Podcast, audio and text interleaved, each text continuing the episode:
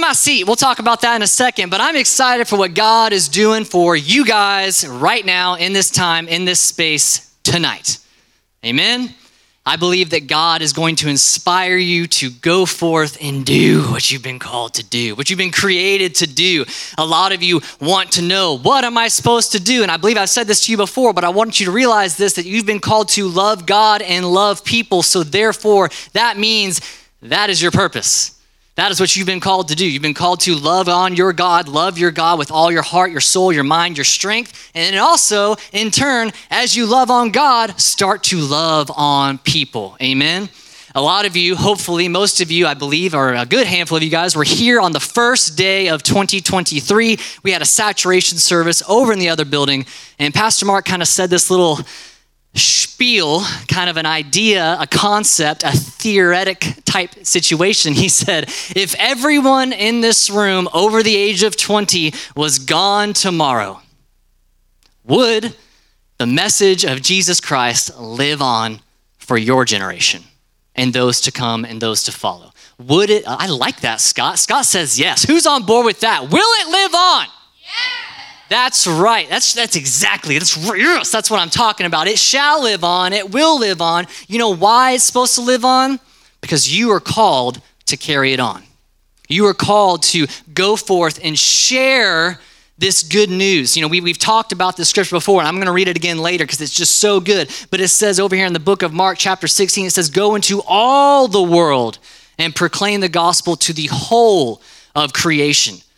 You are called to be salt and light in this earth. Over here in the book of uh, Matthew, chapter 5, starting in verse 13, it says, You are the salt of the earth. But what good is salt if it has lost its flavor? Can you make it salty again? It will be thrown out and trampled underfoot as worthless. You are the light of the world. Say, I'm the light of the world.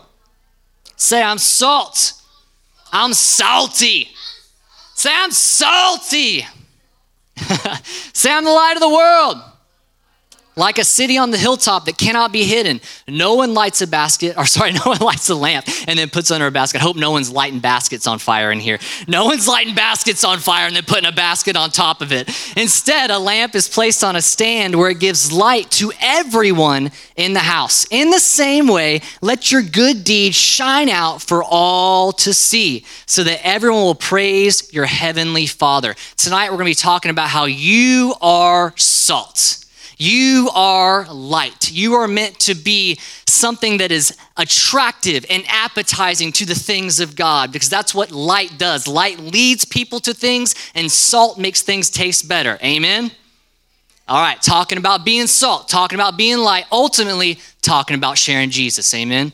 Let's bow our heads, let's pray, let's get our hearts ready. Father God, we just thank you so much for what you're doing in this room tonight.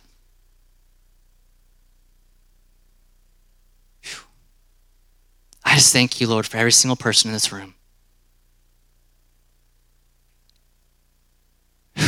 Sorry, I don't know why that's just so heavy right there.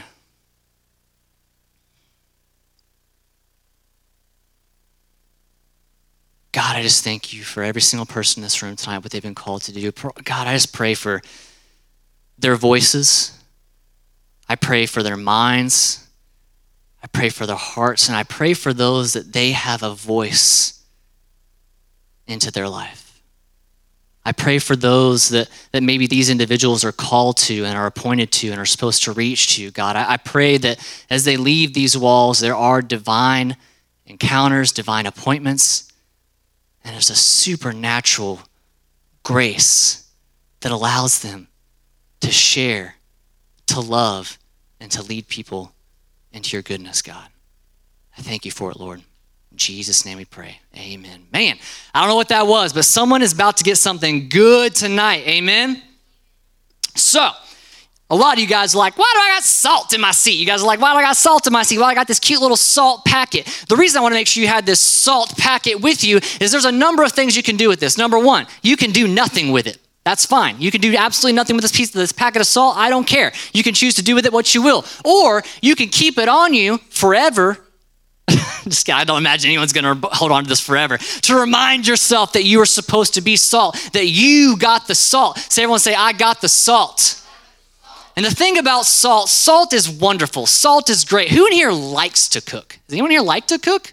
Oh, that's actually a decent amount of people. I didn't cook a lot when I was in middle school or elementary school or high school, really. I didn't cook a lot until after I graduated and had to fend for myself, literally. It sounds really bad, but I just didn't really know a whole lot. So I Oh, know the necessity of spices and flavors and foods until one day I started making my own stuff and I was like, dang, this is bland as crap. Like, I need some salt, I need some pepper, I need some garlic, I need some cayenne, I need some red chili flakes. I need all the stuff because the salt and the seasoning makes something that was once bland so much better.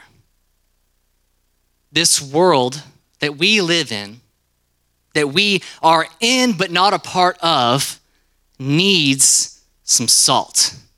And the reason that you guys are the ones that have the salt, that are carriers of the salt, the carriers of the light, is because of what Jesus has done for you. Now, whether you realize it or not, at one point in time, you guys were all pretty bland. Look at a bunch of bland people in this room. Yeah, yeah, Jennifer, I'm looking at you. You're pretty bland. You're, you're so bland. I'm just kidding. You're not bland anymore because you've had an encounter with Jesus. Because I believe this when people have an encounter with Jesus, they leave changed because Jesus causes change. There's no one else that can cause a change like Jesus. He's the only one that can put some, some good salt on something that's bland. Amen? He's the only one that can make old things new again. He's the only thing that can make darkness become light. He's the only one that can translate you from death into the book of life. Amen? Say, I've been salted, and now I got the salt. See, salt's so good. Salt brings out flavor. Salt, salt makes things like taste better. And it also preserves things and makes sure things are, are edible and good and, and kept the, the correct way. And then also, it does keep you alive. Salt keeps you alive. You need salt to live. Good, good, good uh, interjection there, Ian. I like that. I like that. Salt, a healthy amount of sodium is good, but too much sodium, a lot of sodium, can actually kill things but our option, our option, our mission is twofold when we go out into the world. When we are salt and light in this world, we're supposed to make the world look better, taste better, seem better, and actually become better. And then we're also supposed to use our salt to kill off things that are bad in this world so that way only Jesus and his light and his love shine through. See, I got the salt and now forever and ever. If you keep this on your pocket, you'll always have the salt. I'm just kidding. Again, you don't have to keep this. You can do with it whatever you want. If you want, you can go salt some mac and cheese when you get home right now with all this. You can eat it right now. I don't want you to because I don't want to see that. I don't really want to see that, but you can do it after if you want. So, again, back here over in the book of Mark, chapter 16, verses 15 through 16. Hey, shh. Say, I'm the salt says over here in the book of Mark, he said to them, Go into all the world and proclaim the gospel to the whole creation. Whoever believes and is baptized will be saved, but whoever does not believe will be condemned. Guys, there are people in your schools, in your homes, in your community, on your cul de sac that need the salt that you have on your life, that need the light that lives within you.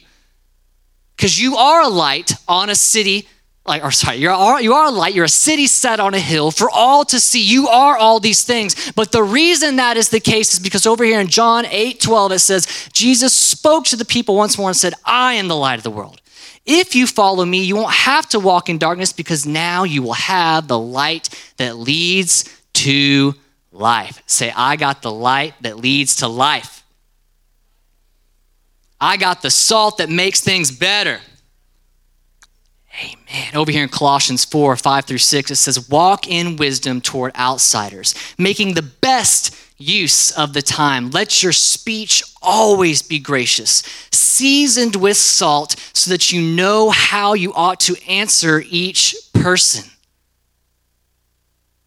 And I know there, there's like this, this, this, this weight that immediately comes on everybody in the room. And you're just like, I have no idea what I'm supposed to say to people to share the light and love of Jesus. This is insane. Can you just bring them to church and we'll just deal with it then? Sure, we can do that too. But that's not exactly how it's always supposed to be. Sometimes you're supposed to lead people to Jesus to, over a simple help with a math problem. Or maybe you're supposed to lead people to Jesus on the way to the bathroom. Or maybe you're at the water fountain and someone says, Hey, I've got an issue in my leg and I need prayer. Will you pray for me? And you're like, Yeah, sure. And then you pray for them and it feels better. And they're like, Oh my gosh, what happened? And you share Jesus with people. But the only way that this happens is, is, is you guys, as believers, as people that have encountered and rubbed up against the salt of Jesus and the light that lives, and, and you've got it within you, but you've got to get up next to God. You've got to get with God so that way your words stay seasoned with salt. That was really gross, Annalise. I saw you just dump that into your mouth, and it's so gross. So gross. But it's fine. It's all right. See, here's the thing. Annalise is getting a full real deal right now. She's like, this is what salt. She's got like, she's touching it from the source. She's like, whoa, there's a kick to that salt. there's a kick to that salt. Here's the thing, guys. I believe this. There is a sense of urgency right now for this generation there's a sense of urgency for your generation. There's a sense of urgency for the generation to come after you, even. You guys will be the reason. Maybe not the only reason, but you will be one of the very most reasons that your generation knows Jesus. Your generation is responsible for your generation knowing Jesus and also helping the generation after you know Jesus. It's urgent. It's serious, it's real. Say, I'm the salt. I got the salt. The book of Luke, chapter 19, starting in verse 1 through 10. It's a very familiar passage for a lot of people because it's about the account of Zacchaeus. Anyone familiar with the account of Zacchaeus in this room? Awesome. We're going to talk about it right now. I'm so glad because this is one of my favorite stories ever. All right. Over here in the book of Luke, chapter 19, it says, He entered Jericho and was passing through. That was Jesus. And he said, Behold, there was a man named Zacchaeus. He was a chief tax collector and was rich. And he was seeking to see who Jesus was. But on account of the crowd, he couldn't because he was small in stature. Who all can relate to being small in this room? Anyone else short people? Yeah. Short people squad, unite. That's right short people up. Anyway, he ran on ahead and climbed up the sycamore tree to see him, for he was about to pass that way. And when Jesus came to the place, he looked up and said to him, Zacchaeus, hurry and come down, for I must stay in your house today. So he hurried and he came down and he received him joyfully. And when they saw it, they all grumbled. The other people, the onlookers, they're like, ugh, he's gone in to be with the guests of a man who's a sinner. And then Zacchaeus stood and he said to the Lord, He said, Behold, Lord, the half of my goods I give to the poor.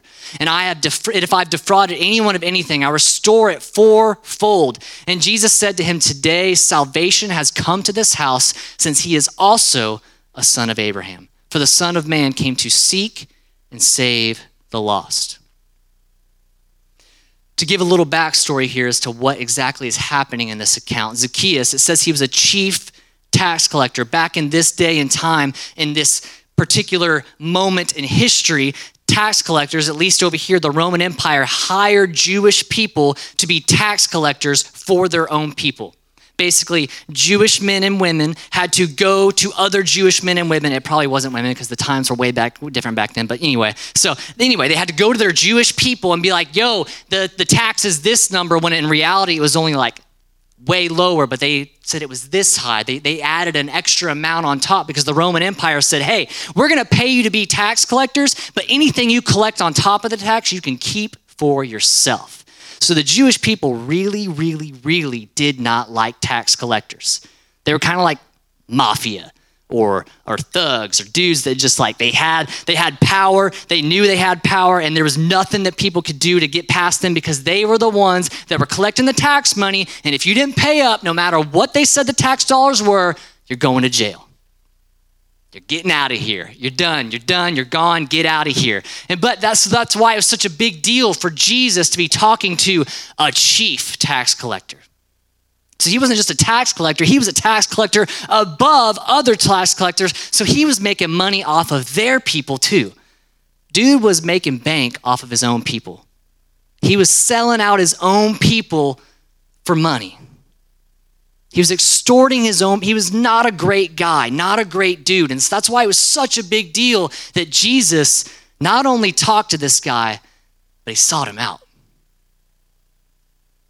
He saw him as valuable. He saw him as worth it. He saw, saw his life as, as worth fixing and helping and rescuing. And not even just that, it wasn't even just the fact that he wanted to talk to him and meet with him, but he said over here in verse 5, he said, Zacchaeus, hurry and come down, for I must stay in your house today. He said, hurry. Like Jesus said, hurry, you got to come down now. You, you need to get down now. We got to go, we got to go now. And Jesus was, was hurrying him down from the tree because it was vital that they got together that moment. It was vital that he went to his house that day. It was vital that he shared a meal with him. It was vital that they had a conversation. He said, Hurry, come down, meet with me, be with me. And somewhere in, in that conversation, when he went to Zacchaeus' home, something happened. And we don't really know what happened. I have no idea what happened. Because there's a span of verses where, where something happened, but nothing is said in the Bible. And the reason that I believe that nothing was written down is because ultimately what happened was I believe this, I'm inferring because I just know what it's like to be a person that shares light and love and salt in this world. But more than likely, what happened is Jesus got in this dude's space. He went to his home, he went to where it was his domain, if you will. And he met with him, he talked with him, he got to know him.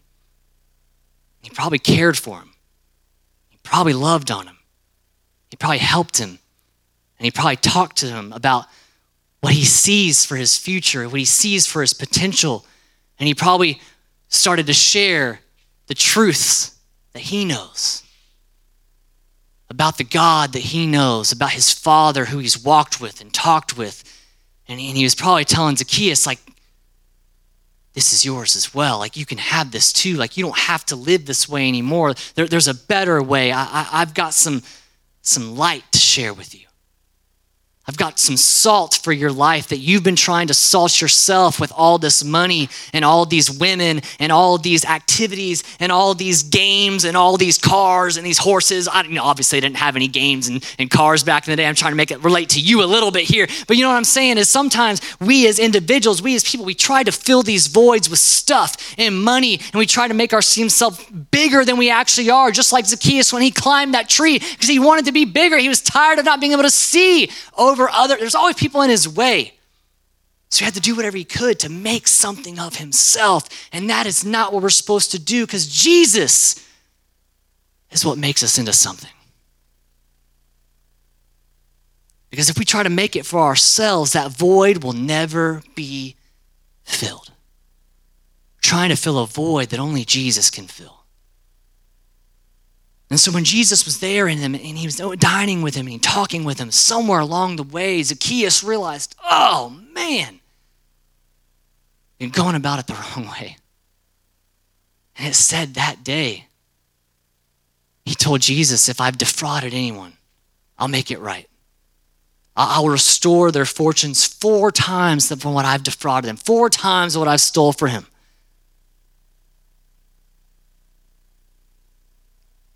Change of heart, a change of mind, change of direction. See, Zacchaeus was headed on the path, the path of self fulfillment, self glory. And now, because of what Jesus did for him, he, he's headed on the path of God fulfillment, God glory. And I believe that everyone in this room tonight, that's where we're headed God fulfillment, God glory. Amen? Because we got the salt, we got the light. We've experienced his light and his love. We've experienced his grace. We've experienced his mercy. And I want to say that because there's probably some people in this room that are like, I don't really know what to share. I don't know what God has done for me. What, what, what has God done for me? Well, first and foremost, if you are a believer, if you are a follower of Jesus, if, if you truly believe that He is your Savior, I've got wonderful news for you. It says Romans 5 1, therefore, since we've been made right in God's sight by faith, we have peace with God because of what Jesus Christ our Lord has done for us. Romans 8 1 says, There's there now no condemnation for those who are in Christ Jesus.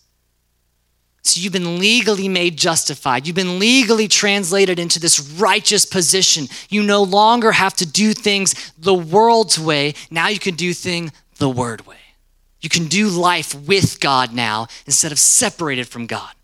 There's no longer any condemnation, meaning those things that you said, those things that you've done, the places that you've been, the people that you've done this, that, and the other with, it doesn't matter anymore because it's what Jesus has done for you that makes everything new, that makes everything right, and everything good again. And, and you can mess up, and, and you probably have, and you probably did it like eight times, if not more, today. And maybe a couple of those happened already in tonight. I don't know. But that's why God's so good and He's so merciful and He's so great and He's always ready, always eager, always willing to forgive you because of your righteous position, because of who you are in Christ. When He looks at you, He sees His perfect Son. He sees his perfect image. He sees this righteous being that has been made perfect and anew because of what Jesus has done for you. 2 Corinthians 5 21 says, For our sake he made him to be sin, who knew no sin, so that in him we might become the righteousness of God. He took all, all of it upon him. So that we no longer have to live with weight, guilt, fear, even condemnation, or any of that. You don't have to live like that anymore because of what Jesus has done for you. And, and that, that's so worth sharing, guys. That's so worth giving unto other people. That, that freedom that we have, that comfort, that security, that confidence that we have in, in who we are because of what Jesus has done, like, I don't ever want to live without that comfort ever again. I, I, don't want anyone to, to ever live like that because it's so empty and, and it's so endless. But with Him and His grace and His love and what He did for us, there is peace, there is comfort, there is joy. The world needs what you have. Your school needs what you have. Your families need what you have. Your neighbors need what you have. Over here in the book of Romans 2 4, it says, Don't you see how wonderfully kind, tolerant, and patient God is with you? Does this mean nothing to you? Can't you see that His kindness is intended to turn you from your sin? At some point, you realized the way I once was living is not the way I want to live anymore. His goodness provoked a heart change in your life. His love and His grace and His mercy has provoked you to start thinking and living a completely different way. It said that His goodness towards you caused you to repent. And there's probably some people that are like, what does repent mean? That sounds awful. Because most time you hear, repent! And you're like, oh my gosh, that sounds terrible. But repent just means a change of thought, a change of perspective, a change of direction, a 180 from where you were already going. Once you were going this way, once you were thinking this way, but now you've had an encounter with Him. Now you've had an encounter with God. He has rescued you. So now you see differently, you think differently. So now you walk a different way. We're supposed to help people find the right way, to discover the right way. And I'm not by any means trying to tell you that you got to have all your X's in a row and your T's crossed and your I's dotted and all those things. You just got to know and believe in what God has already done for you. And, and, I believe and I know that your testimony and what you know is ultimately going to be the most powerful thing that leads people to God. Because when you share His goodness and what He's done for you and how it caused your change of heart, I believe it's when the salt starts to get shaken over the lives of those that we encounter. It's when the lights start to come on for those that are in conversation with you, and no longer does it start to feel like darkness all around them, and they start to feel and see a better way, the way, Jesus. So I want you to be confident in what He's created you to do. Proverbs 28 1. And we've we brought this out before. The wicked flee when no one pursues, but the righteous are as bold as a lion. And the reason lions are bold is because they know. They're like big time predators. There ain't much things bigger than them out there in the jungle. They know, or the Sahara, wherever they're at. Africa. they're out there. But they don't have to work for it. They know. I'm a lion. I don't got to worry about you. You don't have anything on me. I'm a lion, bro. So when we encounter the world, when we go into the world, we should be confident. I'm righteous now. I know what God did for me. Yeah, I messed up just like you, but God, He redeemed me. He helped me. He, he rescued me. He picked me up out of the muck and He put me back on my feet again. He set my feet upon the rock. I no longer have to live in condemnation. I no longer have to live in darkness. I no longer have to live in sin anymore because I'm righteous. And I've got this light on the inside of me. I've got love on the inside of me. And I want to share it. You want to share it? You want to share the salt? Do you want to share the light? Do you want to share the love? You want to help people come to know this peace that you know, this comfort and this joy that you know? Be confident. Be bold. Just share exactly what you know and what God has done for you. Amen? Say, I got the salt. I'm going to share the salt. Amen. I want you guys to bow your heads. I want to pray for you real fast.